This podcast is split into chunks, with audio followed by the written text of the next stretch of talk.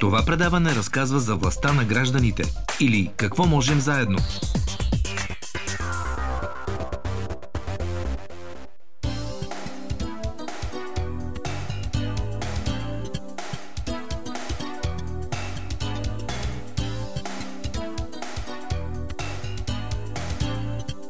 Колко много можем заедно се видя сега по време на кризата. Примери колкото щете имаше за това, че наистина много работа можем да свършим ние.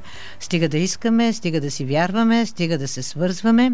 Сега един изключително красноречив пример за това. Фонд Обединени срещу COVID вие знаете за а, този фонд със сигурност. Вече не малко се чува за него, защото работата, която свърши, мога да кажа, беше почти титанична. Инициативата за създаването на този фонд е на Българския дарителски форум. Красимира Величкова е представител на тази организация. В разговора ни днес. Здрасти, Краси. Здравей. Спазваме дистанция. Физическа. Да. Физическа, да. да. Още един събеседник в разговора ни, Светлозар Георгиев. Той е съосновател на Телерик. Може би сте чували и за инкубатора Кампус Хикс също така на Телерик Академия, дарител в лично качество. Здравейте, господин Георгиев. Добър ден. Така, Михай, да започнем всъщност с Краси и с нейния разказ за това откъде тръгна цялата идея, как се разгърна, кой се включи. Важно е, защото някак си покрай цялата ни тревожност тогава с вируса, чувахме, че се сипят а, суми, имена на организации, на хора, но е хубаво да се види как се случва това, как се свързват хората, как получават а, резултат, защото ще ни трябва и за напред. Заповядай, Краси. Откъде Фондът, тръгнахте? Тръгнахме, ами, Всъщност първо тръгнахме от това, че си вярваме тези хора и организации, които всъщност създадохме фонда. Фундация Америка за България, Американската търговска камера и Американското посолство, защото четирите организации решихме да създадем този фонд и да направим нещо по различен начин, защото вече бяха започнали кампании за набиране на средства, кампаниите от хората, знаеш и Българския червен кръст, и Министерство на да. здравеопазването. Много хора имаха желание да много... се включат, но всичко това над... беше някакси разпиляно. Над 40 кампании всъщност бяха обявени за тези два месеца за подкрепа на кризата и основно в началото на болниците. И ние помежду си тогава си казахме, вместо да правим и ние поредната дарителска кампания, нека се съберем и да презовем дарителската общност. Тези хора, които познаваме, тези компании, тези организации, които познаваме и по един структуриран и обмислен начин а, да подкрепим общности, уязвими общности, които са в крайна нужда, които са в изолирани населени места, хора, които са изолирани и разбира се, медиците, които са на първа линия. Така че ние се събрахме, създадохме така един вътрешен апел към хора, които познаваме и с които сме работили преди това хора и компании, фундации, разбира се.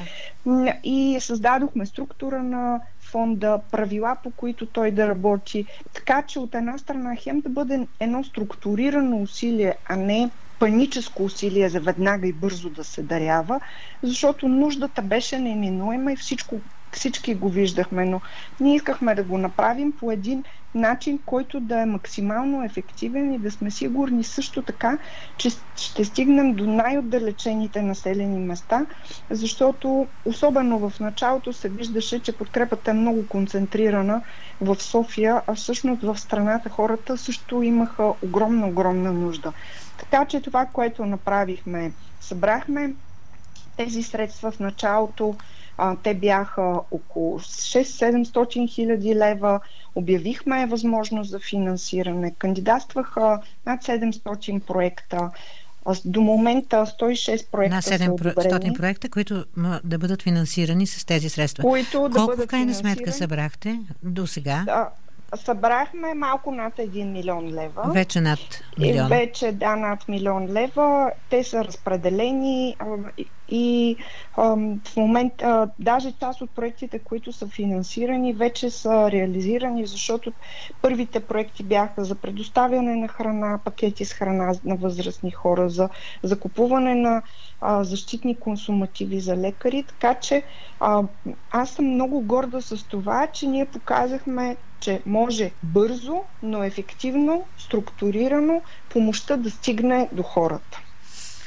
А, ние след малко ще пуснем един репортаж, а, който включва гласове на хора, а, помагащи на други хора, които са а, били подпомогнати от а, вашия фонд, от фонд Обединени срещу COVID-19. Но преди да ги чуем тях, искам да чуем сега и Светлозар Георгиев. Здравейте! Здравейте! Представител, пак да припомня, на Телерик. Кажете ни малко повече за себе си. Вие сте сред съоснователите на Телерик, на Академията също, която вече е много популярна. Да кажете няколко думи и за вашия кампус, инкубатора кампус. Той какво представлява? Да, разбира се. В момента усилията, професионалните ми усилия са насочени основно в две посоки. Едната е точно развитието на нашата образователна институция Талерик Академия. В нейните две, така се каже, разцветки. Едната е работа с деца и ученици, а другата е Академията за възрастни, която подготвя хора за кариерен старт в IT сектора. От друга страна, работя заедно с колегите за развитието на общността на този инкубатор кампус Хикс, който реално се стреми да помогне на млади проспериращи компании да успеят по-добре и по-бързо заедно, като си помагат, като споделят добри практики и се вдъхновяват един от друг. Кампус Хикс всъщност какво представлява? Една територия, така да кажем, в младост, нали, в младост в София се Точно намира, така, да. която, на която са събрани а... на едно място да, ние събираме на едно място няколко така витални, витални елементи, за да стане тази магия, а именно а, а, компаниите, за които споменах, а, фондове за дялово инвестиране, т.е. източник на капитал, а, също така образователната институция Телерик Академия, както и множество събития, които още повече да сплотят тази общност и не само общността, която е физически в кампуса, да. изобщо общността, която е в в София, естествено, предимно. Тоест, тези са нужните елементи, за да могат, както казах, да успеят по-добре, по-бързо и да са по-конкурентни тези екипи на фона на така доста сериозната глобална конкуренция.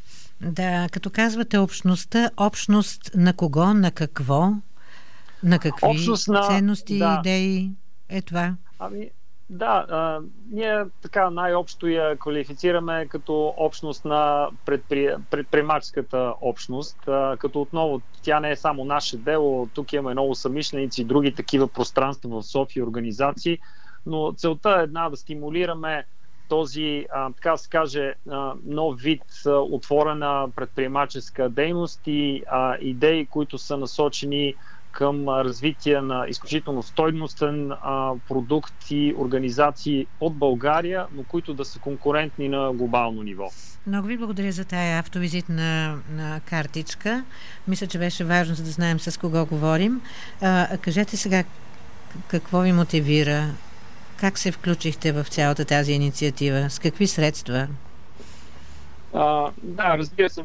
Моята мотивация е на две степени. До голяма степен чисто рационалната, естествено, е а, да се помогне в този труден момент, а, както на здравеопазващи заведения, така и на организации за социално подпомагане, защото, както и в много други държави, така и в България, системите на здравеопазване и социално а, подпомагане са недофинансирани. Това не е типично български феномен, феномен. Дори в малко държави по света те са добре финансирани а, и особено когато имаме а, такава а, здравна а, пандемична криза, каквато имаме в момента, тези проблеми на недофинансиране стават изключително болезнени. И буквално е а, на живот и смърт и въпрос на оцеляване. А, а, така че това е рационалната причина. Емоционалната причина е така да дам моя малък и скромен, но все пак знак на подкрепа на от една страна лекарите, от другата страна точно организациите, които спомагат на работата на лекарите, за да се обгрижат тези хора, които са или под заплаха, или болни, или пък са изолирани и трудно могат да се справят в тази така съвсем нова и доста трудна обстановка. И тъй като те за мен са абсолютни герои, няма да се изтъркат това и не би го нарекал клише, абсолютно са такива, често пъти недооценяваме тяхната работа а, така че това е моят емоционален жест да им кажа благодаря. Да. Ето, живеем във времена, в които виждаме какво е истински героизъм. Не онзи фалшив, патетичен, портретаджийски, не знам какъв още, а реален, всекидневен и с извинение пак за клишето тих, но но да. работещ. А, за мен да. винаги е много интересно да, така, да, да, да, да казват хората, които даряват. А, кой е този различен а, интимен подтик, който те кара да го направиш. Добре, всички ние изпитваме, а, как да кажа, съчувствие към а, лекарите, които са на първа линия, както се казва. Всички ние а, бихме искали те да се чувстват по-добре, обаче повечето хора не даряват. По-малкото са тези, които даряват. Какъв е този импулс? Може би и Краси да каже и вие, Светлозара, ако искате още веднъж. Да, да, ще бъда кратък, за да дам а, а, думата и на другия събеседник, разбира се. А, вижте, до голяма степен а, недостатъчната култура на даряване в България е а, просто а, се тъй в, в нашата история, нали, в а, периода на комунизма. Просто ние не сме възпитани така. Не казвам, че това е лошо, това е просто така е протекла историята. И аз съм, не ще да е много хубаво, да. Да, еми, това, това е положението. Да. А, това се възпитава и отнема дълго и поколения, за да се възпита тази нагласа. Нали, аз съм живял и в, в Штатите, там от ранна детска възраст децата им се втълпява как трябва да даряват. По-малко, но се тренира това поведение и той става малко безусловен рефлекс. При нас ще отнеме време, защото просто нямаме тази, а, тази история. Но иначе това, което така бих казал, а, споделил като лично, лично наблюдение, лично усещане, е, че всъщност удоволствието от това а, да дариш е много по-голямо от това на теб да ти дадат. А, но хората, които не го правят, няма как да го изпитат. така че а, апелирам към всеки да го направи и също така апелирам, когато, когато се дарява, то да бъде смислено като размер. Тъй като това, което често пъти ме дразни е, че а, нали, хора казват, окей, ще дара 50 стинки или 1 лев, но според мен това е по-скоро егоистичен жест а, и кара хората да се чувстват, ето аз помогнах, чувствам се добре. Ма, истината е, че всъщност не си помогнал кой знае колко, а трябва да помогнеш повече. Трогнаме една история за а, една възрастна жена преди седмица или две, а, слушах по телевизията, пенсионерка, която си е дарила две пенсии, а, а, на, мисля, че беше на локална болница, а, със сигурност тя едва преживява, но е направила огромен жест. А, ами, това и, си е геройство, и, наистина. Да, аб, абсолютно. Така че, разбира се, има, има сила в масата, когато много хора помогнат дори с малко, това повдига цялото ниво и е добре, но, но нека не, не го правим само за себе си, да кажем, аз помогнах, а, ето дадах 3 лева и след това да си купим цигари за 6 а, това, това малко ме дразни като поведение, но отново ще отнеме малко време, за да се така превъзпита и на, на да, съди. Разбирам. Обаче, знаете ли, сигурно някои хора ще си кажат, ами, IT специалистите са много добре платени. Лесно е на това момче да говори така, защото разполага с, с средства. А, ми ние имаме малко пари. Нали, много хора ще кажат така. За нас е проблем. И 3 лева, и 5 лева са проблем. А, така е, аз казвам всеки да го прави според, възможностите си, а, но аз по-скоро цитирам наблюдение, нали, гледайки хора, които със сигурност имат възможност, а, но го правят по-скоро формално. И това ми се ще да. Да, да, да, се, да се промени. Мисля, че сте много прав и така вярно разсъждение. Краси Величкова за импулса, за подтика. Какво кара едни да го правят, за разлика от повечето, които му остават така в страни? Възпитанието, разбира се, на първо място е изключително важно. Съгласна съм с а, това, защото този, нека да продължа мисълта на Светлоза, този рефлекс а, за това да първо да разпознаеш един проблем и второ да имаш чувствителността и нагласата да искаш да бъдеш част от неговото решение, то е нещо, за което има нужда от сетива. И тези сетива трябва да бъдат изградени, защото тези сетива са в нашата ценностна система. Тези сетива са в нашата психология за това ти да имаш самочувствието, че можеш да бъдеш част от решението на един проблем, дарявайки за него. Така че е изключително важна ролята и на семейството, и на училището в това. А, освен това, поне ние, тъй като правим а, изследвания, проучвания по темата за мотивацията на Дарителския хората... форум, имаш предвид, да? Да, да, да, да Българския дарителски форум. Хората казват, че даряват, защото някакъв проблем им е лично важен, а, че даряват, а, защото каузата е важна за тях или защото те са научили от медиите, че е важна каузата за тях. А, аз поне, нали, защото ми се иска и в лично качество да отговоря на твоя въпрос, а, тогава, когато аз избирам да даря за една или за друга кауза, краткосрочно или дългосрочно, за мен е изключително важно това, че аз ставам част от решението на определен проблем. И, и ми харесва тогава, наистина изпитвам удоволствие, тогава, когато нещо се постигна, постига, благодарение на една организация, която работи на терен, независимо в а, каква сфера. И когато аз чуя за нейните успехи, аз знам, че съм част от този успех и това наистина ми носи удовлетворение и а, удоволствие. Да. А иначе по отношение няма на альтернатива, големите... Няма альтернатива това, това усещане и това преживяване. Не, С нищо друго не, не може да го замениш. Не, нали? Няма альтернатива, но действително е много важно тогава, когато за да изпиташ това усещане, наистина е изключително важно а, ти да вложиш малко повече енергия от това просто да дадеш парите. За да можеш да видиш резултата, ти е хубаво да, и да, да се интересуваш, защото да много включиш. често хората даряват и забравят.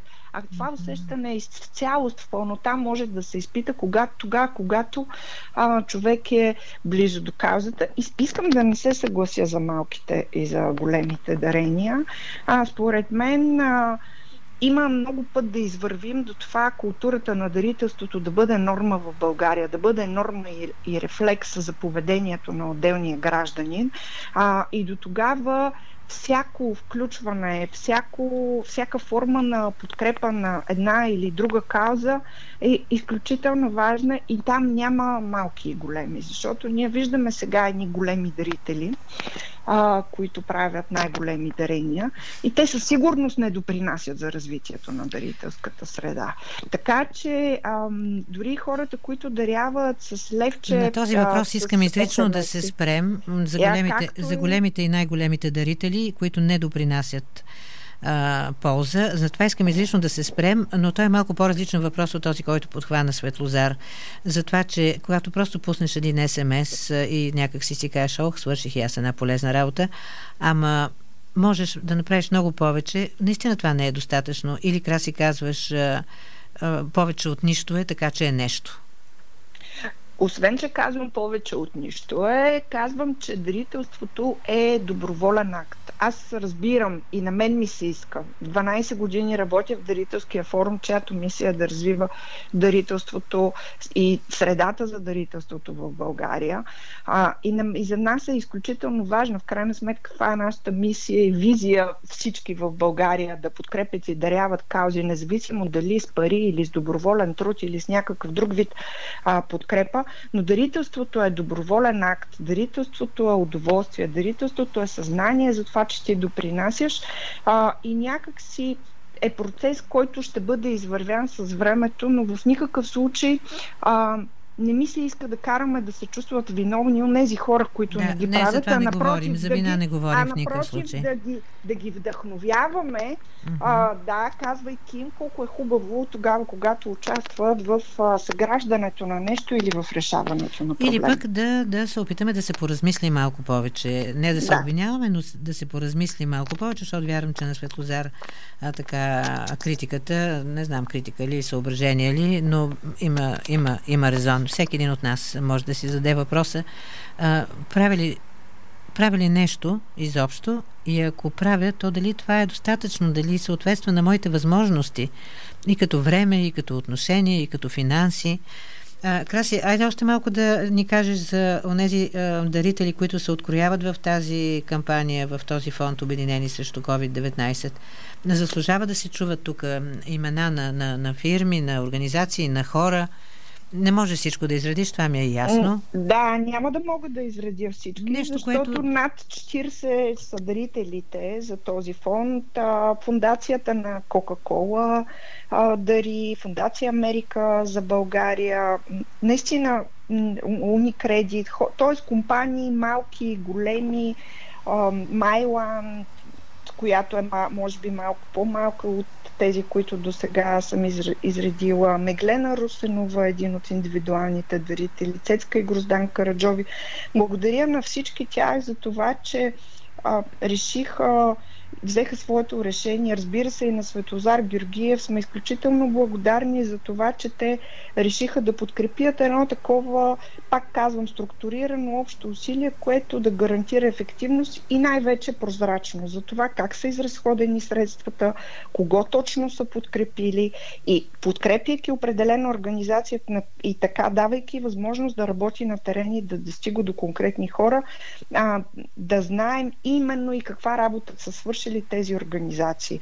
Вече получаваме първите отчети от от тези финансирани а, инициативи и проекти. Е изключително приятно а, да четем воодушевлението, с което тези хора приемат тази подкрепа, защото те, освен че се радват, разбира се, на парите и това, че могат да свършат нещо полезно, те са искрено благодарни за доверието, което им е гласувано. Така че и това стана единствено и само благодарение на дарителите, които се довериха на тази идея да се направи едно общо усилие през този фонд.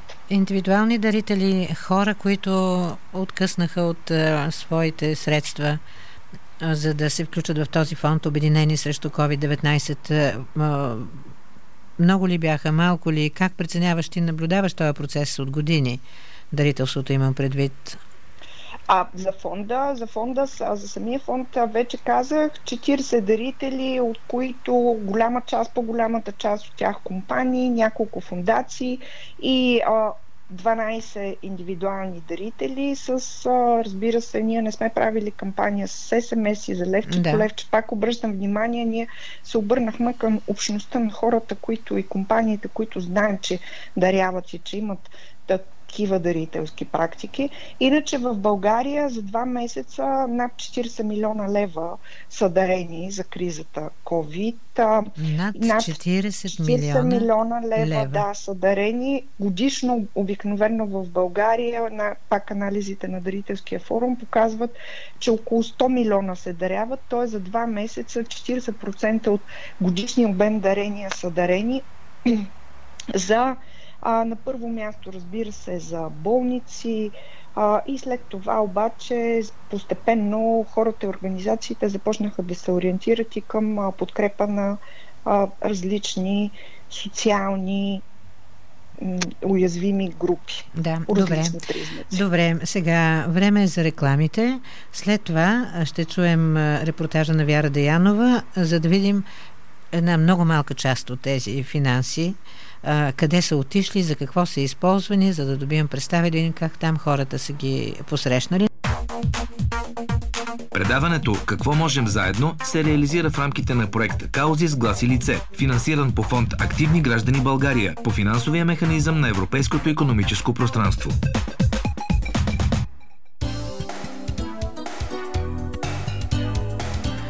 Ето сега чуете репортажа на Вяра Деянова за част от финансирането от фонд Обединени срещу COVID-19. Къде са отишли средства, на кого са помогнали? Те са хората, за които времето на изолация е възможност да помагат – Затова каузите им получават подкрепа по фонда Обединени срещу COVID-19. Георги Влайков е от Сдружение Доброволно формирование Пловдив 112. Нашето формирование се занимава с реакция при бедствия, аварии и катастрофи. Тоест ние ходим главно на горски пожари, наводнения и всякакъв такъв тип бедствия. А, така че тази пандемия, която изникна тази година, беше нещо тотално ново за нас. В условията на пандемията, след а, заповед на кмета, се занимавахме с логистични задачи, а, нали, свързани с доставка на медикаменти и хранителни продукти. И съответно с всякакви мерки, които са свързани с пандемията, имахме екипи, които се занимават с дезинфекция, които помагат примерно, на, там, на органите на реда да осигуряват разни събития и така нататък. Принципно, отделно от а, формированието, което е към общината, имаме регистрирана неправителствена организация, която направихме преди няколко години, за да може да участваме за европейски проекти, нали, да получаваме обучение нали, по разни международни програми и така нататък.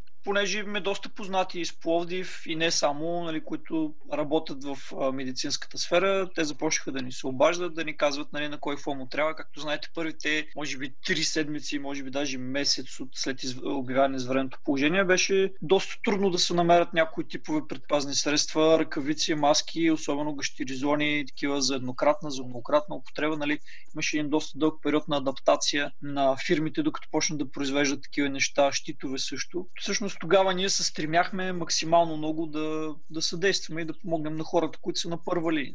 Рискът доброволците да се заразят, докато помагат, не ги спира. А, обсъдихме рисковите. Определено има, има такива. Той в момента има рискове. Разбира се, всеки от нас а, нали, има някой, който примерно е по-възрастен вкъщи или някой, който е рисков заради някакви други съпъсващи заболявания. Но в крайна сметка нас ни е събрало това, че ние се занимаваме с реакция при бедствия аварии и а, не мога да кажа примерно, че един горски пожар е по-малко опасен а, нали, от тази ситуация и да, в нашата работа има риск, нали, който всеки си преценя за себе си. Нали, бяхме казали на колегите, че в крайна сметка ние сме доброволци. Нали, въпреки заповедта на кмета, ако някой каже, нали, аз няма да дойда по някакви причини, нали, никой не може да му сърди за това нещо. Поне по мои наблюдения, почти нямаше човек, който нали, да не се включи в, в акцията. Да, естествено всички осъзнаваме вероятността нали, и риска, но затова пък и положихме максимално много усилия, за да го намалим. Тоест, осигурихме си гащеризони за многократна употреба, с които ходихме постоянно на акции. Даже имаше други организации, които като навиете, е, вие сега що ходите така, плащате хората. Ми не, не плашим хората, пазим хората. Направихме си много добър център за деконтаминация с протокол, в който примерно отива един екип, да кажем, да носи лекарства или храни, отива в центъра, а, мери му температурата, минава инструктаж, обличат се от до хората, нали, с маски, ръкавици, гъщеризон, щитови, там каквото иде. Отиват, пазаруват,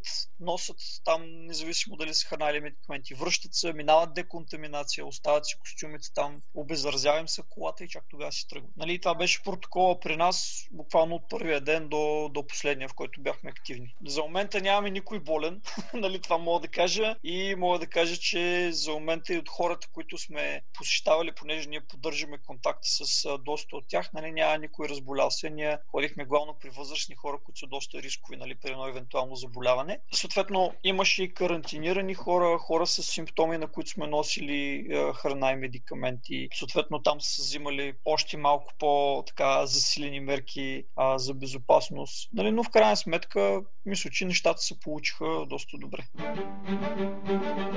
За Георги и хората, с които работи, критичните ситуации не са нищо ново. По време на пандемията обаче разбират, че имат нужда от помощ. Фонда в началото още на, на обявяване на извънредното положение, нали, те пуснаха една инициатива, която се казва United for COVID и всъщност ние там попълнихме една апликационна форма нали, за това какво искаме да правим. За нашата заявка, която беше, беше за доставка естествено на лични предпазни средства на медицински заведения и за нас съответно, защото се случи в, буквално в първите дни, нали, когато и ние също не бяхме напълно оборудвани. Другото беше средства за логистика, т.е. примерно гориво и така нататък. Тези неща в момента ги използваме за доставка на лични предпазни средства на болници, които ни завят. При няколко дена отново разпращахме лични предпазни средства и за Видин, и за Сливен, и за още там някои други места. А също така на болници от Плодив ще продължим да доставяме, тъй като а, срока, който сме задали е до края на юни месец. Нещата, които доставяме ние малко или много са консуматив. Нали? Тоест това, че веднъж сме дали на една болница примерно 50 еднократни костюма и примерно хиляда ръкавици, примерно след две седмици нали, цифрата не е такава при тях, защото те си върват. Също така даваме дежурства успешно помощ в Плодив, които продължаваме да даваме вече след нали, края на извареното положение. Там също се стараем да им помагаме с а, такива неща, когато е нужно. Нали, ние сме се създали връзки вече с болниците и сме им казали, когато нещо почне да привършва, нали, обаждайте ни се и каквото можем, нали, ще, ви, ще ви доставим. Сега хубавото е, че последните няколко така, седмици започнаха доста и от други места нали, да зареждат вече болниците и почват да пристигат някакви неща от чужбина, които бяха заявени преди месец. Това, което правим в момента е, че който има нали, нужда от някакви защитни средства, просто ни пише и ние се стараем да ги осигурим и да ги пратим. Свързват се от нас от така по-малки населени места, болници лекари, които явно нали, може би нямат всичко все още. И съответно ние стараем да реагираме. Помощта от фонда е супер, защото това ни позволява да, да удължим дейността и съответно нейния ефект още примерно месец и половина-два. Тоест може да кажем, че а, всеки един момент, в който примерно получим заявка, да кажем близките там еди колко си време, ще може да осигурим някакви средства. Някъде, когато възникне нужда, това ми дава възможност, примерно да отида и примерно да изпратя 10 кутии ръкавици, което за хората е супер. Ние това сме го започнали преди години и всеки от нас е дошъл с личното убеждение, че след като има възможност да прави нещо, ние сме повечето от нас сме събрани от там, че се занимаваме с някакви екстремни спортове, имаме познания нали, по спасителна дейност, планини и така нататък. След като това нещо може да го използваме за забавление, голяма част от тези знания и умения може да ги използваме и да помагаме на хора, които ги нямат и които нямат възможност за тези неща. А, така че тази ситуация на пандемия за нас не е по-различна от това. Имаме възможност да помогнем и го правим. Всеки от нас намира смисъл в това да приложи знанията и уменията си, които е събирал с години, за нещо полезно.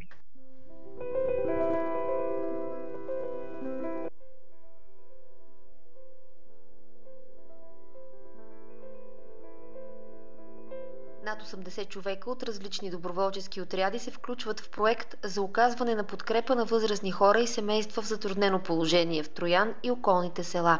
В основата на благородната инициатива е Народно читалище Развитие 1898 година село Орешак, разказва Донка Василева. Благодарение на тази програма, която намерихме в сайта на Община Троян, а после влязохме в сайта на Заедно срещу COVID-19, потърсихме възможност и заедно с Община Троян намерихме начин да участваме заедно, те да ни помогнат с каквото могат, да се помогне на най-нуждаещите си в тази ситуация.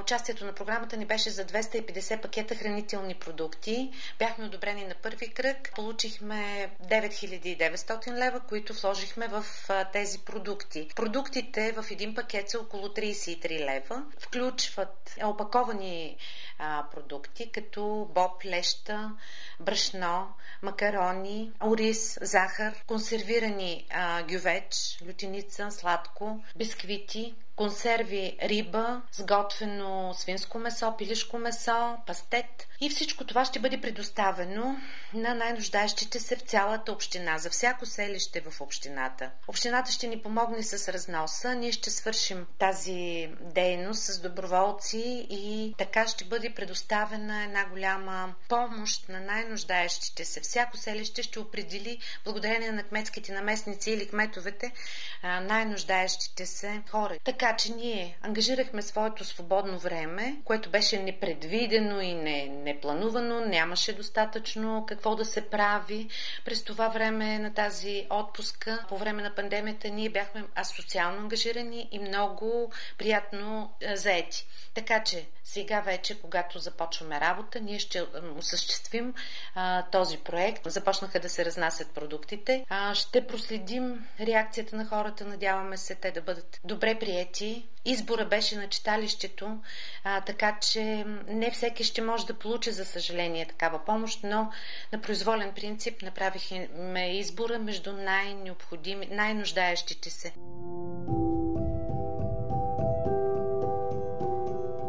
Един семейен бизнес оцелява, защото собствениците на пекарна получават възможността да зарадват живеещите в дом за възрастни хора в Старозагорски минерални бани, разказва собственикът на пекарната Милен Михов. Работата рязко намаля и трябваше да търсим някакви други альтернативи или да затваряме, или да, да освобождаваме персонал и почнахме да търсим някаква друга начин, друга альтернатива, как може да спомогнем. Видяхме, че има такива програми. Първата беше с Фундация Америка за България и с Американското посолство. Кандидатствахме, намерихме един дом за възрастни хора, тук в Стара Загора, по-точно в Старозорските минерални бани се намира. И свързахме се с директора. Той каза, че може да, да предлагаме закуски. Така може да помогнем. Също време кандидатствахме с, такъв проект в фундацията. Одобриха ни и така, така помагаме. Размера беше от 1100 лева беше размера на помощта. Те 1100 лева са за един месец. Трябваше да ги разчетем за един месец. Видяхме колко хора има в дома. Казаха ми, че са 89 човека. Дали два пъти в седмицата преценихме, че може да доставяме закуски. За рамките на един месец направихме това нещо.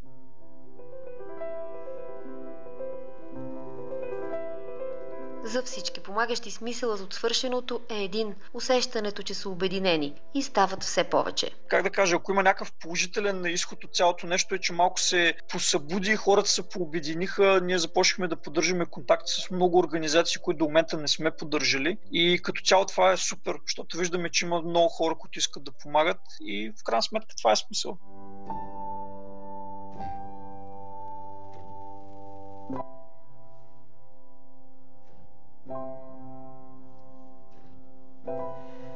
Така, съвсем малко парченце от цялата картина видяхме през този репортаж. Нищо изненадващо, но всичко изключително полезно от това, което чухме.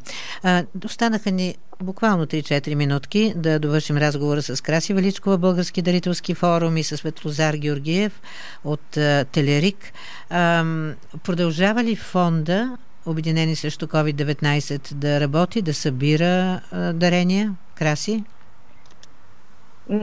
Не, фондът приключва своята работа. Обаче... На, на 31 май ще обявим официалното му закриване, но тъй като след а, втория кръг, в който бяха обявени проекти, които са подпомогнати, се получих още няколко дарения, а, до края на следващата седмица всъщност ще обявим още и няколко проекта, които благодарение на тези дарения ще могат а, да бъдат подкрепени. Добре, фонда ще затвори, но дарителството не, нали? Дарителството не. Тоест, ако имат желание хора, организации да продължават да даряват в тази ситуация, защото нужди ще има все още, а, могат да го правят? Как, къде? Могат да го правят а, на сайта на DMS. А, има кампании, както и на сайта на платформата има обявени кампании на организации, които и организации, болници, включително, които а, са на първа линия и подпомагат а, хора, които са нуждаещи се. И разбира се, могат да се обръщат и към дарителския форум за съвет. Да. Не остана време, искаш ми се малко повече да поговорим за по-корпулентните дарители. В случая визирам лицето Пеевски, защото там се получи а, голям обществен дебат за, неговото, за неговите дарения. Вие какво мислите по този въпрос? Да кажа, може би първо Краси и Светлозар Георгиев, ако също иска да се включи за минутка по въпроса. Това е много голяма тема, със сигурност за минутки няма да стане. Да. А, но така или иначе, тогава, когато говорим за дарителство а, и в случая а, прехвърлянето на обществени теми, обществени разговори за ценности, за злоупотреби с власт а, в дарителството, със сигурност е нещо, което създава щета върху, върху смисъла на дарителството. Mm-hmm. А, и сигурност може да се говори. От друга страна обаче, познавайки историята на дарителството в Штатите, не само в Штатите, в Штатите и в Италия, в Англия, това не е българска практика. Естествено е, че хората, които имат пари, независимо от това тези пари точно какви са и как са придобити, имат своето човешко право да даряват. Каква е целта за това? Вече може би е въпрос на по-дългия разговор, който ще проведем по-нататък. Да, сега няма да се случи. Светлозар Георгиев, по този въпрос искате ли да кажете нещо? Има ли значение кой дарява какъв е происхода на парите? Ами, да, не ми се иска много да влиза в политически теми, но, но определено... Ами тя е гражданска тая тема. Да, така е. Трябва, трябва да държим този акт а, максимално чист, а, за да не го поручаваме, тъй като това също би могло да отблъсне останалите хора, така че наистина много е труден въпрос и бих предпочел, може би, да завършим разговора с някакъв друг. Ами, добре. А, тогава така ще ви попитам. Това не е единствения акт, предполагам, на дарение, сега, който вие сте направили в този фонд Обединени срещу COVID-19. Ще продължавате ли? На къде гледате? Към какво? Към кого? О, към, да, разбира се. Към кои групи? А, за какво искате да помагате? А, моите дарения са основно насочени в сферата на образованието, тъй като на мен много ми се ще средствата, които се инвестират, точно да бъдат разглеждани като един вид инвестиции и да помогнат за мащабиране на ефекта. Нали, както е приказката да научим хората да ловят риба вместо да им хванем риба. Тоест, ако, ако може ефекта от дарението да, да бъде мащабиран, т.е. да помогна на други хора да по някакъв начин да придобият умения и да почнат да създават стойност и да си помагат сами на себе си, това би било страхотно. Така че образованието ми е първостепенна цел винаги била и ще продължава да бъде. Разбира се, в такива трудни моменти, моменти и за важни каузи, като, като здравето и добруването на хората, а, също са на дневен ред и ще продължат да бъдат на дневен ред. Ами аз ще кажа финално благодаря ви. Поздравления за това, което сте свършили, за това, което вършите и предстои да правите. Краси Величкова, Български дарителски форум, Светлозар Георгиев, пак да кажем в качеството си на личен дарител в фонд Обединени срещу COVID-19. Ами властта на гражданите и така може да изглежда тя до утре. Предаването «Какво можем заедно» се реализира в рамките на проект «Каузи с глас и лице», финансиран по фонд «Активни граждани България» по финансовия механизъм на Европейското економическо пространство.